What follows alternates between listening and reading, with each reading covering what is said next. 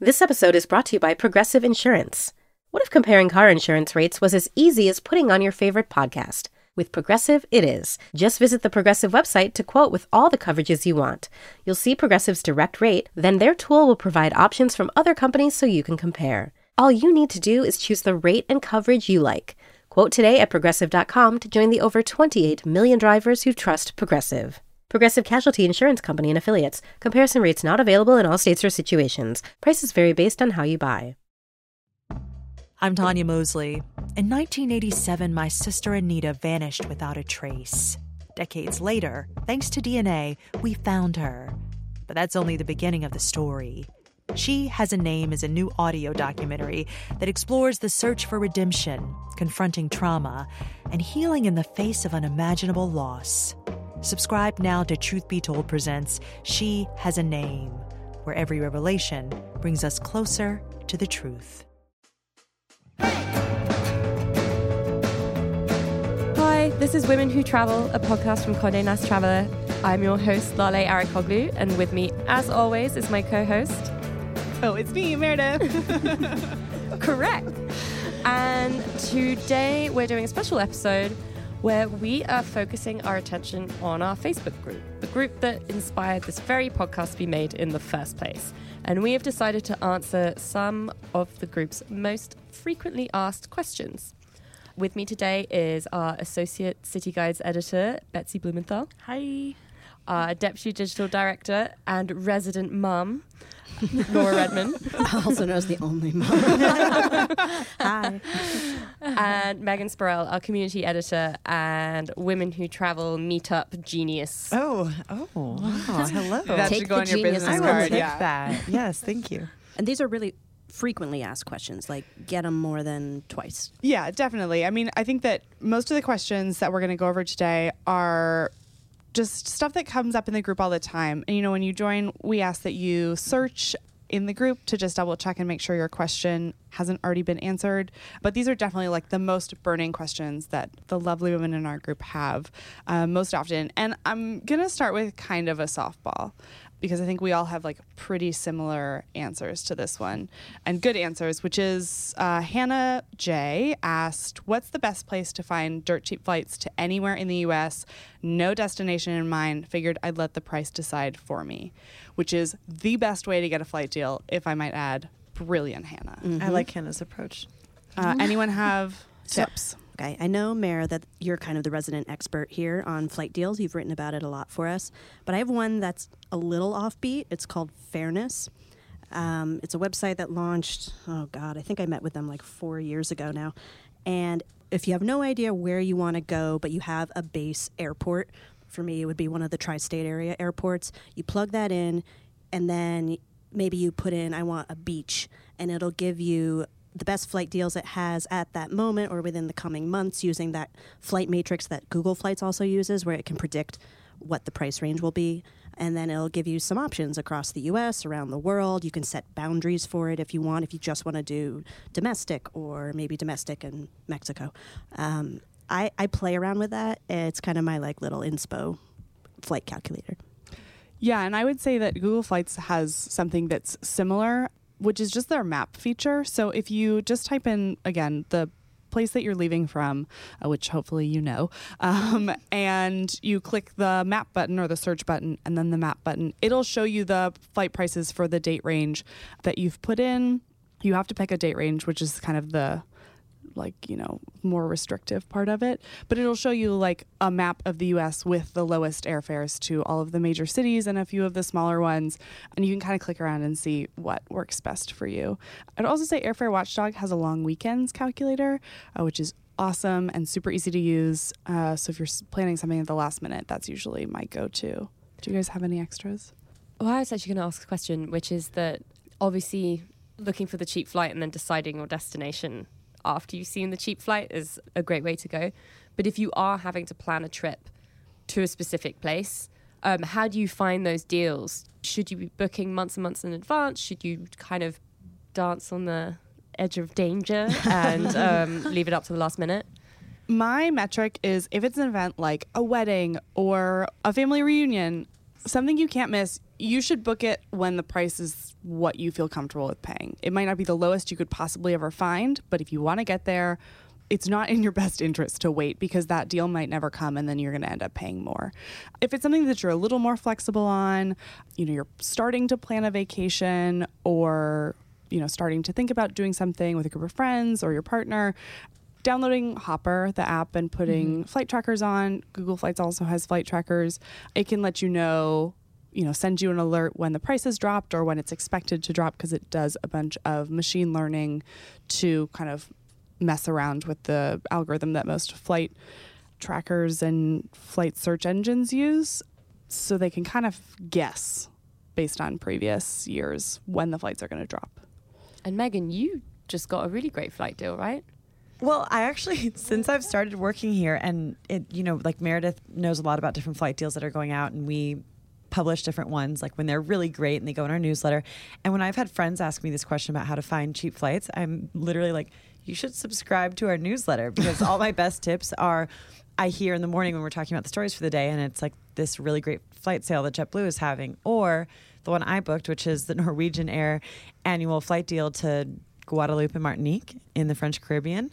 If you don't know where they are, I don't really either, but I'm going in March because the flight was $160 round trip. But yeah, $160 round trip. amazing. And it's really fun because it's part of France. So all the emails they're sending me are like, get ready for your trip to France. And I'm like, what a steal. Um, but and I've talked to people and it sounds like a beautiful place to visit and it's an amazing deal. But I think like those flight deals are great because you guys have kind of sifted through them already. And yeah, like just whenever there are sales, like I saw that sale happen the year before and I didn't do it. And then to your point, it disappeared. And when it came around a year later, I wanted to jump on it because I knew that it would be gone again in 24 hours. I mean, you should subscribe. If you have airlines you love, you should subscribe to their newsletters too. You mm-hmm. can become a member. JetBlue gives you updates on their deals constantly. Oh my gosh, they have a sale like every week and a half. Yeah. And it's like $49 or something, and right? it's an excellent airline. It's not Yeah. like, you know, admittedly, you will get good deals on WoW Air pretty frequently, the mm-hmm. Icelandic budget carrier, which may or may not be in business in a year, right? So. Sorry, sorry, wow, but you're admitting to it too. Um, Norwegian though has great deals always. Alaska Air had a deal recently. Hawaiian has been having. There's been like a run on Hawaii flights, right? Because there's more competition right now. Yeah, well, and it's funny because last year, this time, flights to Hawaii were in the 200, 300, so easy to find. This year, like lowest flights, $600, hmm. which is crazy. And I think it's again like if you see a flight, especially if you're going with the attitude that Hannah is, which is just like, if it's low, I want to go, which I did not mean to rhyme. Wow. Um, I heard that coming. but you know if you see something and it's low enough that you're like oh my gosh i think this is a great deal and i would really like to go there for this price book it because you never know if it might come back Right. And even if you plan well in advance, like I'm not in a position right now to jump on last minute flights anymore, but I look, you know, 30 to 60 days out, I think is a good window for domestic. You need more time for international, obviously. A lot of international flights won't appear more mm-hmm. beyond six months from the date, so you often can't even plan beyond that talk to travel agents too. They can hook you up. Um, they used to be able to get slight discounts, but at the very least, they can help you in the way that if your flight is canceled too, they will help rearrange tickets for you at a nominal fee. Saving money across the board. um, speaking of traveling with your family uh, this is kind of an adjacent question from sneha p and it's any ladies in this group married with kids that travel solo without their husbands and children how do you go about managing your passion for travel without your partner or family? And I feel like since Laura, you're the only one who's married with kids, um, it might be good to open it up to also traveling with partners. So I know a lot of you guys have done solo trips for work or not, um, without your partner, without your kids. Anybody want to talk about it? Betsy, I feel like you've done quite a lot of solo travel without your partner.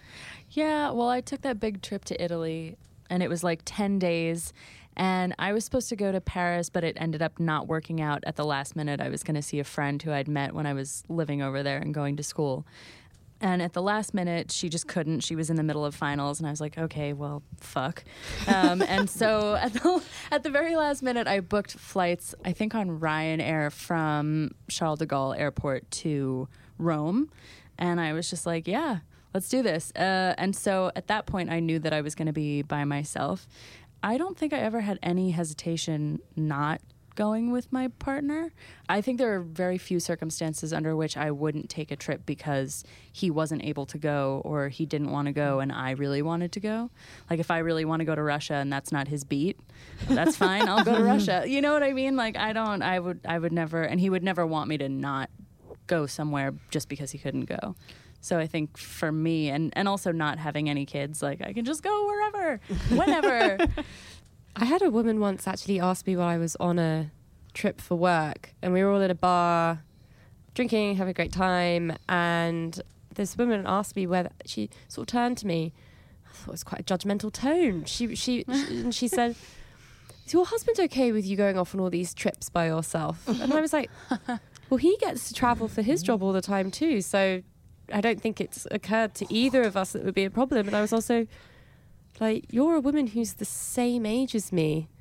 Why are you asking this question? Right. I thought you were talking about someone older because No. I, I had that experience in Italy. I did like all of these tours and I ended up doing this really lovely like home cooked dinner in Florence with all of these 65 year old retiree American couples. And they were all just like, oh, so your, your husband's not here? Your boyfriend's not here? And I was like, no, he, he couldn't afford it. He didn't want to go. I, so I just went. And they were all so like aghast. I was like, guys, it's a new day. I mean, this comes up like in the group all the time. Is there's so many women, especially when they first join the group, are kind of dealing with this where they want to travel a lot and they're, you know, whether it's a partner or friends or, you know, their family, like they just they want to travel so much more frequently than those people around them, and it's trying to tell people they're leaving them behind because they won't go. Um, and I think that's like kind of a recurring theme, but I don't know, from my perspective, like the solo travel trip that I talk about the most, which is a ridiculously long overland journey I took from Rio to Lima. It happened because I was moving to Lima for my boyfriend, and I felt like if I'm going to move somewhere for someone, I need to do something before that's just for me. So if this all goes up in flames or whatever, I have something that was mine, and I mm-hmm. feel like that's That's the so perspective good. I take. And so far, it's worked out. But still, I always was like, then I'll never regret that move because I will have gotten this incredible trip out of it, and that will be like no one else will be in those memories. It's my thing. So I suppose one of the things that I take for granted is it's very easy for both me and my partner to travel independently of each other because we don't have children or even a pet. So there, no one has to bear. Do you have a plant? Yeah, and it, miraculously, it's still alive. Um, neither of us have to bear the responsibility of taking care of a child or being while the other one is out of the country. And Laura, I'd be really interested to know what it was like the first time you traveled for work alone away from your daughter and your partner after she was born. Yeah, I was going to say it's the layers of emotion triple after the kid comes and I am in a very healthy, like compromise driven relationship where we kind of talk about everything. We trade, we share responsibilities and burdens. Um, but after I'd been home, hadn't really traveled other than like a couple road trips for a year. I, I asked Craig if my husband if I could take a, a ten day trip to Sydney for my first work trip. so Go big or go home, yeah, Laura. kind of. it wasn't like I was just easing back into it. I was like, I'm going to go the other side of the country. You guys are going to be fine. This World. is a trend because wasn't Yeah. Australia the first country you went to outside of the US? Yes, it is. It is. it's kind of a safe space in that regard. Um, I know it well. I love it. even though it's very, very far. It's very far. So um, we talked about it, right? But it it was kind of my way of reclaiming that part of myself that I hadn't had for a while, and it was thrilling to be able to go so far to a place that I love so much and know that, like we talked about it for a while, it took a team. My husband had Haley during the week, and then we saw grandparents on weekends, and he took her home. And and in the meantime, you know, like the first few days, I felt great. I felt no guilt. You know, I, I slept in. I think I slept 15 hours the first day I was there. Incredible. um, I do the things that you normally do when you're an independent adult, like go out to meals whenever you want and come and go as I please. And then by about day five, I started to be like, all right, this feels long. What am I doing here? You know, I'm, I'm having fun, but I'm just having fun for myself. And I wanted to share these experiences ultimately with m- my husband and my daughter. So I kind of have a, a point where the trip flips and it feels a way more like work and less like a joy and adventure. So I'm now, I mean, I'm about to, I'm going to have another baby in May, and I wonder what kind of trips I'll take when I have two at home and the responsibility doubles. And, um, you know, I, I miss them. I, I can't help that. But I also love being a travel reporter. It's who I am, right? So I, I try to balance that, and I just talk to my husband about it, and we find windows where it makes sense. And I also exchange trips with him, so he'll like go snowboarding for two or three days by himself, and I stay home. Have you found the two of you are traveling more together than you used to? Uh, we, we we used to go away about once a month, so we're kind of junkies. Um, so a little less so, but we are traveling as a family more Yeah. for sure. Um, we take Haley everywhere, everywhere we can. Um, we don't care about how long the flight is. We don't care whether or not the place is kid friendly. We just kind of go and hope for the best and adjust when we don't get the best. So Uh, someone that I love following on Instagram is Eva Chen, who works at Instagram, but she travels so much for work and like f- posts about talking to her kids and like putting them to sleep on FaceTime all the time. And I feel like technology has so aided parents who need to travel for work or want to travel for fun and also want to stay connected with their kids. That's a great idea to do. I mean, especially if the kid understands what FaceTime is. If they're too young, they're like, "What? You're here? Wait!" and then when you get off the phone, they're just crying for 15 minutes. God, you that's made terrible. you made things worse. Oh my god. no, Eva's probably a pro at this. You know. And we'll do another softball question. I'm going to sort of ease everyone into this from Sarah G. And is what is a basically what is a good souvenir to pick up when you're traveling? One that travels well, doesn't take up a lot of space, that you don't necessarily need like a permanent home to display. I'm assuming that she's a real globetrotter. Mm. She wants to start collecting, but she doesn't know what to collect.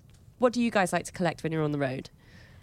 I bring home a scarf from everywhere I go. Ooh, I like that. And it could be all different kinds of scarves. It could be a heavy wool one from Germany or like a light little silkish one from Italy or whatever. But I have a big, big drawer of scarves and they pack tiny and they re- remind you of the moment. I'm a bad example for this because most of the things I like to buy when I'm traveling are for my home. It's like giant rugs, and I buy another duffel bag to bring them back, or things for my walls, or pottery. I picked up a lot of pottery on a recent trip, um, which was very challenging to bring Yeah, back. I was about to say, how do you pack It that? was so So stressful hard. because they. It, my bag got all thrown around and it was still my carry-on but people were like manhandling it security it was annoying Did Um, it survive? it did. It all survived. All right. Um, but actually, what I really small thing that I've picked up everywhere forever is postcards. Me too. I love, yeah, because Yeah. they're so like they have a picture of the place. Sometimes they're really cheesy, which is even more fun. And I feel like, you know, when we're shriveled and old, the places will look so different. and I like picture like this is something I'm going to save forever. And I have a box full of the postcards, and I love them so much. So have you same. displayed them ever or no? You just kind I of go haven't. through them and But I have them, and sometimes I'll get two, and so one is like for my collection, and the other I'll use for like or when I don't have a birthday card for someone or something, and that's you know I feel like the quirky aunt who has the old postcard collection, and I love it, not on, but um, I love them. I don't know. so I don't brave. display them. I don't know if there's a way that wouldn't feel crazy, but there's so many of them. I've used cork like I have cork boards at home that I put my postcards on. I mm-hmm. remember like when I started my first job out of college, I had one of those cubicles with like the walls that you could pin stuff to, whatever. And I remember I came in like an hour and a half early on my first day to like put up guys, seriously. I was like what, like 22 years sweet. I old. love- and I put up like all my postcards and my new bosses came in and they were like, "What the fuck?" Who have we hired? Literally though, because I, I mean, it was like, my like, first she's job. moving in. Who let you in? no, seriously. And I was so excited to just like have my own space and like have my own cubicle. And I've been collecting postcards probably since I was like 13 because my parents just never gave me any money on like model UN trips growing up or whatever. And the literally the only thing I could afford was postcards. But I think it's so nice that you actually voluntarily give people your postcards because I would be like, get, don't, like, don't touch. Only if I have two. But I also, anytime I stay somewhere and they have like they, you know, give you a postcard like in your bill or they leave it in your room, I'm like, uh huh, for the collection. Yeah, I love grabbing ones if if I've been to a restaurant and they leave a little postcard with the bill. Oh, I love those. I'll keep one of those. I also really like collecting matchboxes from restaurants and bars. Um, which I guess is a bit of a sort of dying art form because you can't smoke in a lot of places. Just go to the Middle East; it's fine. Um, and and they'll and, and it's great because they always have at least the restaurant or bar name, but some of them have really really fun designs on them, and like they always. I have like a whole bowl of them. It's getting a bit out of control, but um, they always take me back to that place or that night or that person you met. I think they're great and they're tiny. I would also say, just going back to postcards, one of my sweet friends, Kata, she sends me a postcard, and most of her friends from everywhere she is, and that's like her souvenir for all of us. And it's always like truly such a joy to open my post box and have like a postcard from halfway around the world. She is long home by then. I have heard about the entire trip, but just to think that someone was thinking about me in that moment and actually have a really cute, always cheesy um, souvenir instead of like any sort of gift or anything. I feel like it's also just like a really special um, thing to send to people. Okay, and with that version of it, the time it takes to write all of them and to go figure out the local postal system is a like very thoughtful gift because I've tried it a couple times and I usually don't repeat it for a while. uh, slightly less thoughtful, a bottle of booze from wherever you go. Oh, yeah. Like a tiny little bottle of whiskey or a bottle of wine or whatever you drink. Um, just one, because you can check that, right? You can wrap it in lots of socks and bring it in your suitcase. So One thing I've started doing in the last couple of years also that I've found can be really fun is to buy a book when the writer is from that place and then to have it signed by the person working in that bookstore. Huh, so I there's like like, a bookstore in Savannah called the Book Lady Oh and my, I g- Betsy, this is a great idea. Thanks. Um, and Taking notes. and uh, that's where Flannery O'Connor is from. So I have a collection of Flannery O'Connor short stories with like a book lady stamp in the book. And I just think it's so fun. Like I also have Look Homeward Angel from Asheville in North Carolina. And yeah, I just like I, I love that I idea. love I- that. I that is love that as great. well. Oh, thanks. the the one thing that I pick up always, and it started when I was studying abroad because I only could have two bags on the ship that I was on, and so I couldn't like pick up a lot of stuff. Like I couldn't get a lot of souvenirs, and so I really love earrings. And so i thought but i only had like little tiny i had like studs and little things. Um, and i made a pact with myself that the only souvenir i was going to buy everywhere i didn't stick to it but the only souvenir i was going to buy was a big pair of earrings from every place because clothes i feel like. Every time i've bought clothes on a trip i've like grown out of them and had to donate them or whatever and there go those memories. But with jewelry it's so small you don't really like necessarily grow out of earrings as much. And every time that i put them on to wear them to work or to wherever i always think about the place that i've been and it's always says a girl wearing really cool earrings. Oh, thank Are those you. from somewhere? Um, these are I got them for my birthday from my best friend. So Okay. I feel like every pair of earrings that I own now has a story and has a reason that I bought them. I don't really buy earrings anywhere but trips now. I do also like buying jewelry when I'm traveling. I've Oh, got me too. I some of my favorite jewelry I've bought um, was in Tel Aviv, and I always think of Jaffa when I put it on, and it's a great way to transporting you to a place. Hey, it's Chris Klimek here. If you like this show, you might enjoy There's More to That. It's a new podcast from Smithsonian Magazine and PRX where I'll be talking to journalists around the globe, taking inspiration from the Smithsonian Institution's museums and research centers and using insightful reporting to explore the mysteries of the wider world. Plus, every episode comes with at least one conveniently packaged fact for you to share at your next dinner party. So check us out. Subscribe to There's More to That from Smithsonian Magazine and PRX and find out how much more there is to almost everything. I'm Tanya Mosley. In 1987, my sister Anita vanished without a trace. Decades later, thanks to DNA, we found her. But that's only the beginning of the story. She Has a Name is a new audio documentary that explores the search for redemption, confronting trauma, and healing in the face of unimaginable loss. Subscribe now to Truth Be Told Presents She Has a Name, where every revelation brings us closer to the truth. So, one question that comes up a lot in the group is how safe is it to travel alone as a woman? And the places that people ask this question for vary dramatically. So, um, I just want to bring up two very contrasting cities in very in opposite parts of the world, pretty much, that people have both asked whether it's safe to travel to alone. One is Paris and one is Mexico City. And Betsy and Megan, you were both very familiar with those cities and have both traveled alone in them quite a lot. So, Betsy, I don't know if you can speak to Paris first. Yeah, sure. I mean, so I lived there for four months and I was living um, in the South in the 14th. Um, it's a super residential neighborhood. And I was a student there, so I'd be going out often very late or coming back early in the morning or what have you. And I would probably deploy the same advice that I would give to anyone going out in a major city in the US, like in New York, is just to exercise a reasonable amount of caution to know where you are, um, to make sure you're walking in lighted areas, like well lit areas, late at night. Um, if you're getting in the metro, I would probably suggest like looking for a car where there are more people than not. Um, I think just taking like all of the usual precautions. Yeah. I would also say just that with the protests that have been going on, that I know have been causing concern for travelers of all ages and genders uh, looking to travel to Paris. The key is to know that they're happening in a pretty specific part of the Mhm. city and double checking with the embassy that's in whatever city you're going to. The one in Paris is super communicative about where things are happening, what you need to do to take precautions, but it's a huge it's a huge city in the same way that New York is a huge city and something happening halfway across the city isn't going to affect your time in Versailles or in the yeah.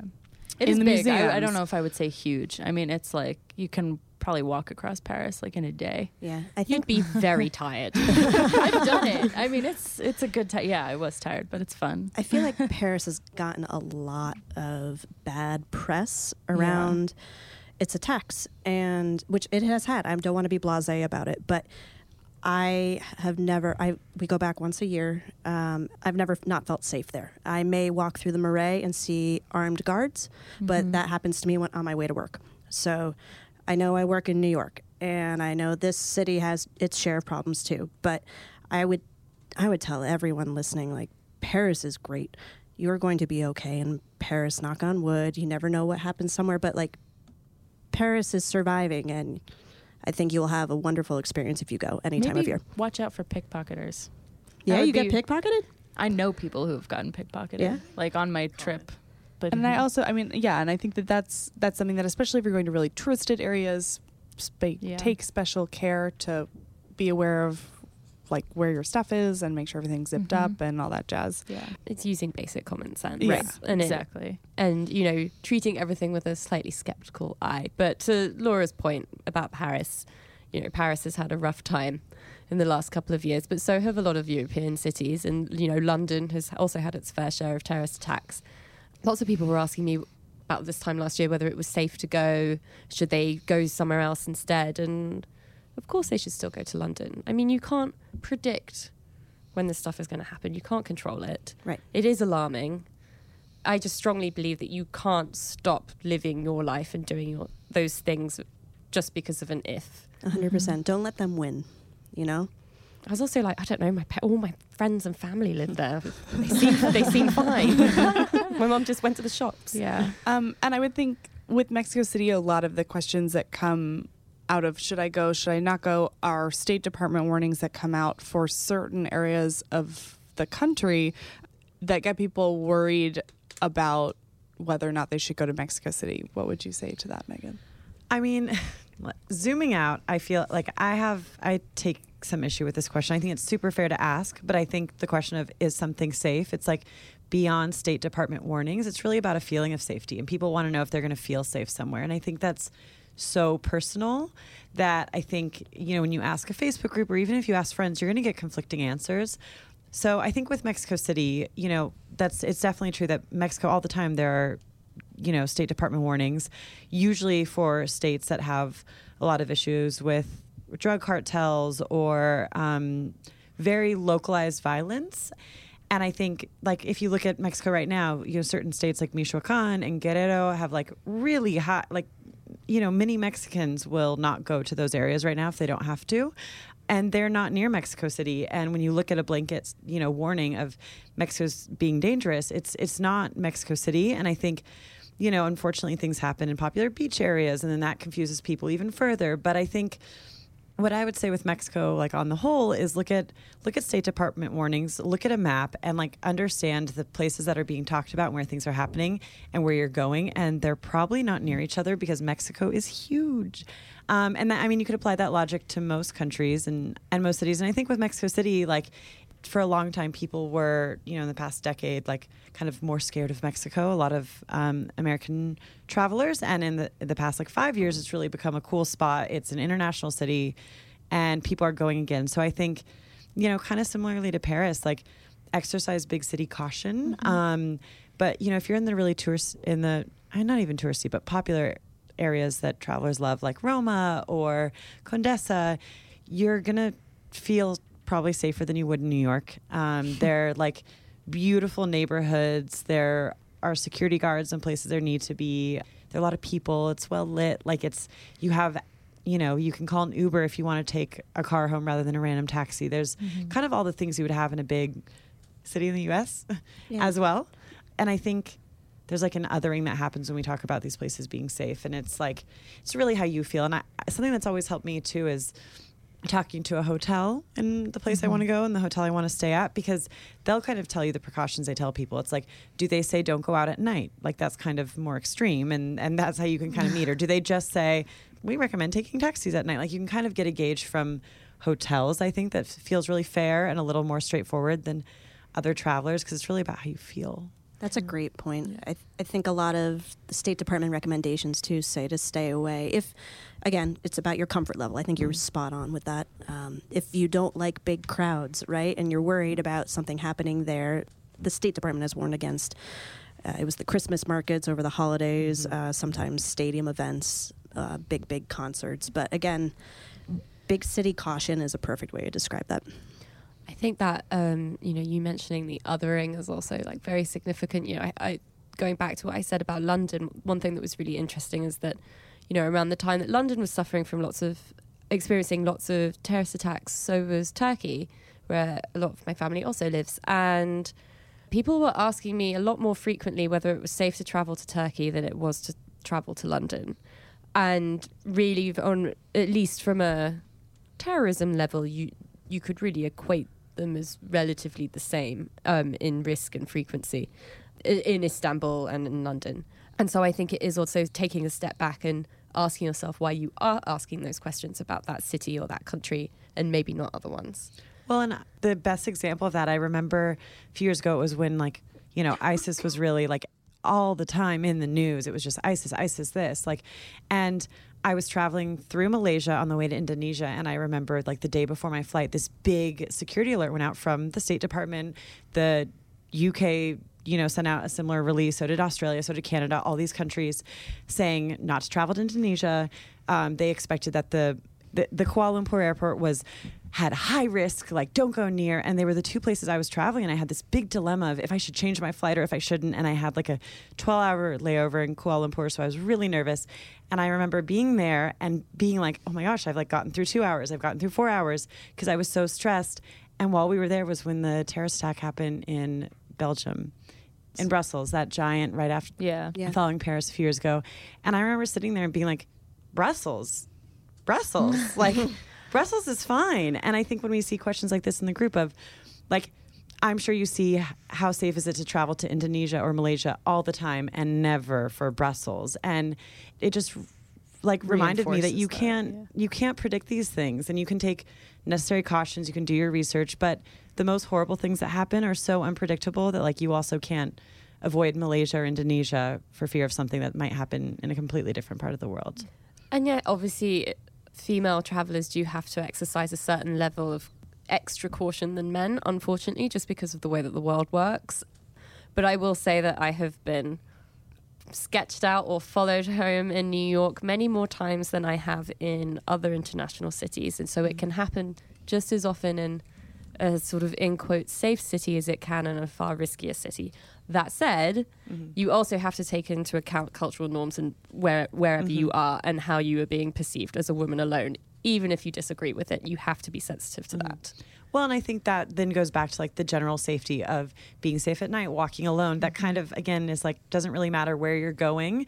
Those are the things that as a woman become much more important, is like just those general precautions that you should take everywhere. And I will say, when I arrive in a new city, regardless of what that city is, before I go out on my first night when I'm by myself, I will kind of look at the map and kind of get a gauge mm-hmm. for where I am and maybe do a bit of Googling and just sort of figure out if there's any sort of turns that I shouldn't be taking, just in case I end up staying out late because I've decided to get a drink on the walk home from dinner and end up suddenly lost in a part of the city that I don't know.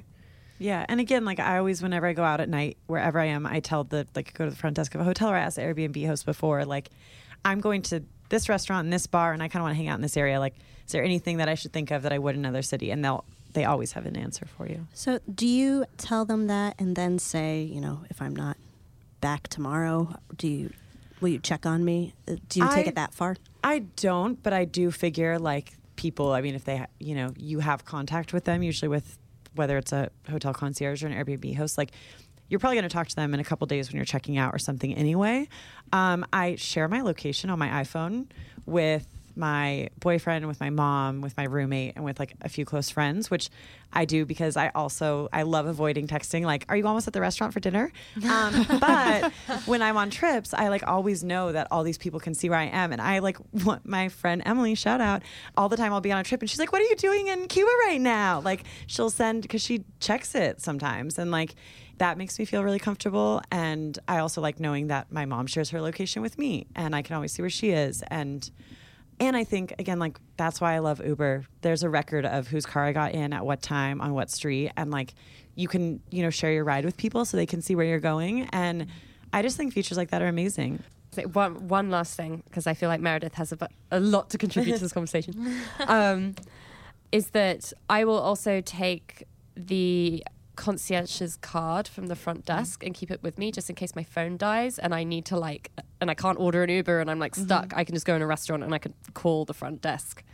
Like like the olden days, and get them to get a car to pick me up. It just feels like an extra little safety net to have. And you have your address then written out for yourself and all that. Yeah. can I would wave it in front of a cab driver's face. The only thing that I have to add is that, you know, when you're talking to the concierge about certain neighborhoods or calling ahead to say, hey, like, what's the status of this thing that I'm concerned about?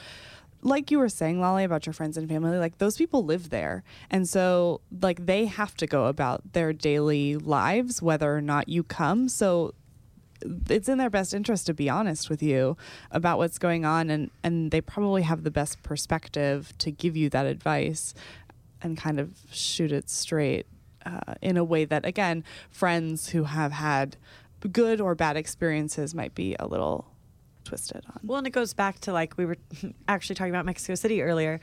Someone we know went there and ate something and got food poisoning. She was like, ah, like warning someone else going to Mexico City, you might get food poisoning. And I was like, well, I've been four times and I've never gotten food poisoning. And I think it just, again, it's it's really hard when you're t- asking a traveler just because if you're somewhere for three days and one bad thing happens, it really colors the experience. And it's totally fair to feel that way. But when you step back, it's like a local will have a more Nuance. yeah, and just like we'll really be able to see the bigger picture of things, which helps. I feel like I got that question a lot when I went when I in the times that I've gone to Israel about how safe it is. Mm-hmm. and I don't think I've ever felt unsafe in any part of Israel that I've been in, which I don't is. And you also to- I, drove along the edge of the West Bank, didn't you? I mean, You had a crazy trip. yeah so like we were in gaza i guess we were we were trying to get i can't remember which way where we were trying to go. I think we were trying to get from jerusalem to the galilee so i believe it was north um, don't quote me on that. But so we were supposed to take this route that was kind of like more in the interior of the country and i was looking at um, google maps which my mom literally says to this day because waze was invented in israel that if we had used waze we wouldn't have run into this problem. Guys i'm not kidding. That's an ad for Waze right there. So instead of taking the interior route, which Israel has these kind of like weird highways with these roundabouts in the center of them that you have to kind of like go around. It's it's very weird. Um, it's almost like a traffic circle, but like every half a mile that you have to kind of like drive around. It's weird. Um, we ended up taking this route that I was like, oh, it's perfect. There's no traffic. It's like totally direct. Like, mom, let's just do this one. And we had to be like, I don't know, 45 minutes in, and I started to notice that it looked like we were on the fucking moon. It was just like a lunar landscape. It was like mountains and like just beige rocks. And I was like, this feels weird. Um, and like all the radio stations weren't working. So that was my first indication. And then I checked my phone and we were driving in the West Bank and we passed like the entrance, like the checkpoint to Jericho. And I was like, oh. And yeah, I mean, I don't, I just feel like to both of your points about Turkey and Mexico City, like the first time I went to Israel was in December of 2016, and that was a month after the Paris attacks had happened. Um, and I, my best friend was one of my best friends was living in Paris at that time, and I remember being so freaked out because I didn't know where she was, and she was living right there, and I just, to all of your points, I just feel like you can't predict when anything bad is going to happen, and to not let that prevent you from going. I mean, we're literally recording this podcast from the World Trade Center. It's, it's it, it could happen anywhere. Yeah. So the next question is something that actually comes up a lot as well, and I think everyone has pretty strong opinions on in this room. Continuing that trend, um, What are you talking about? but it but it's something that you do have control over, and it's deciding whether or not to travel to a country that you feel like you don't agree with their human rights policy or their women's rights policy, and they may or may not have a history of human rights violations. And I and I think when we talked to uh, Jessica Nabongo two weeks ago, she had a good answer because she is traveling to all 195 UN recognized countries, and so she's visiting places like North Korea, and that's part of her journey. Um, for most of us, though, that's a choice that we get to make decide whether or not we would go and visit places that we don't necessarily feel comfortable with their governments. What would be your response to that question? I feel like I would want to do like a little armchair chat with that person, right? And say, okay, why do you want to go there in the first place? Um, have you hit every other country on your list and you are seeking a new adventure? Um, is there something about this country? Maybe it's the Philippines and you really want to go to the beaches, the islands, but you're not crazy about the politics, um, which has come up. We've had that conversation in our office a lot. Um, I think we published a story. we I did think. publish Yeah. a story about it. I think it comes down to your personal gut check and if being in that place, experiencing that culture, meeting the people will feel makes you feel like you will better understand it and give you greater clarity around something that feels kind of off, wrong, foreign at the time, then by all means go. Um, but if you're questioning it, when in doubt, leave it out. Just why bother? Look at our like rhyming, like nursery rhyme is like a podcast beat here. poetry. This a bad, thing. a bad beat Yeah. poetry. What I was going to say, like, kind of to your point, Laura, is I think some people need to, like, kind of look at their motivations, what they're trying to get out of it, and think of it from that perspective. And I actually try and think a lot about the people who live in the place we're talking about. And I think, Meredith, you made a good point of, like, all of us in this room get to choose which of these places we go. There are a lot of people who live in these countries that we're talking about, these countries that have crazy human rights violations. They have state funded genocides right now. And I went to Myanmar a few years ago and I think that was something I really thought about for a long time before I went. And it was before like the Rohingya genocide was making the front page, but I knew about it and um and some people did too. And I, I knew how bad it was when I was making the decision to go. And I think a reason I ultimately went was because I felt like you have this country with all these people who are being cut off from the world and they're like living a reality that they don't want. They, you know, they, most of them don't have a part in this horrible thing that's happening. And I think like, if you can go and try and put as many of your tourist dollars in the pockets of like average people and not the government or not whoever is doing these horrible things, like you empower them to have more freedom in their lives and you like create a bridge that might not be there, especially in countries where there's censorship or they don't have as much access to internet. And I just think there would be nothing sadder than living in this horrible reality and then having no contact to the outside world and no one to like bear witness to what's happening beyond journalists and reporters. And I, I think when we've had this conversation so many times, I always end out with like, I think if you want to go and you can be conscious every time you spend money and choose what to do, like it's just there's a benefit to local people that isn't there otherwise. And I would also just uh, gonna interrupt the conversation and just gonna apologize for the drilling that is happening while we are recording this podcast. It just started. I don't know. Is it upstairs? Is it downstairs? I can't even tell. It feels like it's everywhere. to the point though, like I think an exception you might make is like North Korea, where you literally have to go with someone who's working for the government and your dollars are only going to the government. Like that's a different thing. But I think for the most part, most countries, like you can go and support local people. Yeah. If your experience is being filtered by that authoritarian government, then all you're really doing is supporting mm-hmm. their, them and their their aims. But at the same time, if you can, like you said, if you can go in and you can give your tourist tourist dollars and you can actually like see and experience like real parts of that country, you're doing what a lot of these governments don't want people to do. Like they're isolationists. They don't want people to enter their country and show different ways of living and open, you know, you know, open discourses with the people that live there and maybe lead them to question leadership. Well, yeah, or get to share mm. their experience. Like to have someone look at me and be like, "These are all the problems I'm dealing with," and and here, like, no one's talking about it, and I want someone to listen to me. Like that's, it's really powerful, I guess, to get to listen to someone, and and yeah, you're doing what the governments don't want. On the flip side, you know, going back to what you were saying about how, you know, someone feeling safe is a spectrum and that's a completely personal thing. I think that if you don't want to go somewhere because you don't agree with whatever it is that they're doing, like don't don't go. Like it is perfectly okay to make that decision for yourself. You don't have to share it with everyone else, but but I think that again, like if you feel like going to Saudi Arabia right now does not fit in with how you want to live your life, how you want to spend your money, whether or not you're trying to spend it responsibly with the right people, then it is really okay for you to go somewhere else also with the safety questions, when we talk about in the group, I think sometimes people are looking for definitive answers that can kind of give them peace of mind on what to do next. And I guess the point is there aren't like black and white answers to any of this and it, it all is a spectrum and it's also personal. And I think that's why sometimes when these things come up in the group and, you know, like when I'm trying to moderate these conversations, it's really complicated because it just is so personal and there never is one answer, but it's like worth having a discussion about. And it's it sounds like the way we're talking about it, it's a choice too. We are electing to go to places on leisure vacations, but maybe you work for an organization that doesn't give you that choice. Um, I think Meg, your point about being conscious of where your money goes and maybe checking organizations that are working with Amnesty International or other um, nonprofits that are supporting locals, like be conscious of how you spend your dollars. That's the best way you can do it responsibly, I think.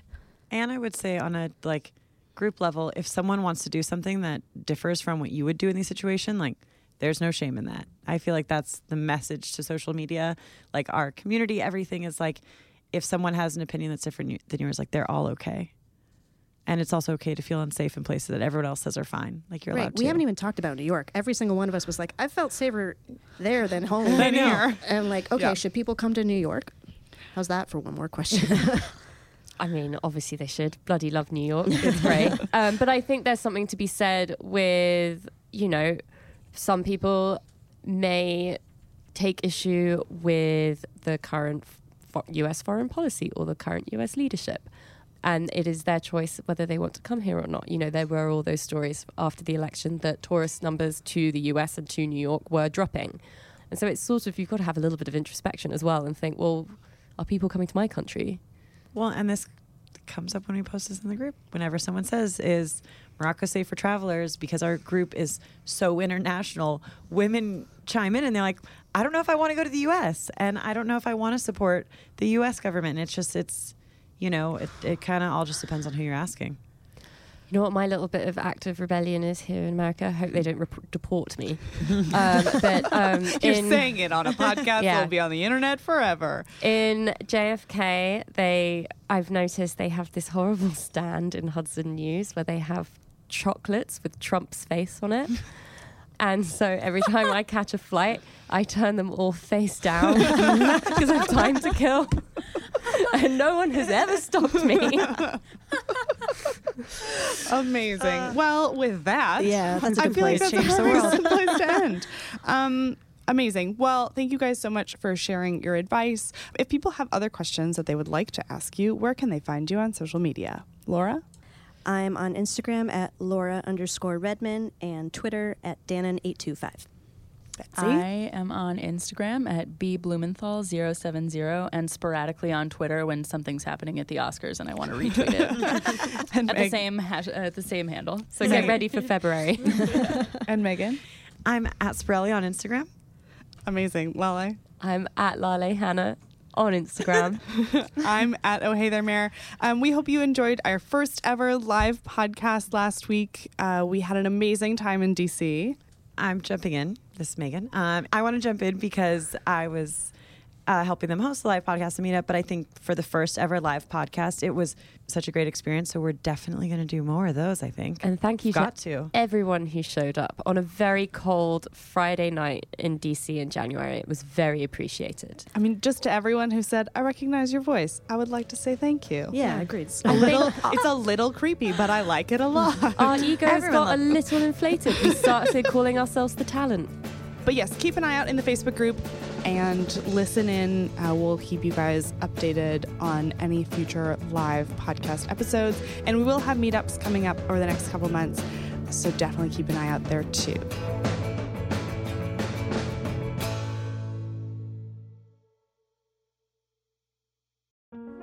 From Foreign Policy, I'm Reena Ninan, the host of the Hidden Economics of Remarkable Women. Over the past few years, we've looked at how women around the world are changing societal norms to increase their economic power. This season, we're focusing completely on girls, how they're pushing for a brighter, more powerful future, and what the rest of us can do to set them up for success. Join us for stories about girl power, young women who are fighting for change to give themselves a chance to live a life of their own choosing. That's season six of The Hidden Economics of Remarkable Women, wherever you get your podcasts.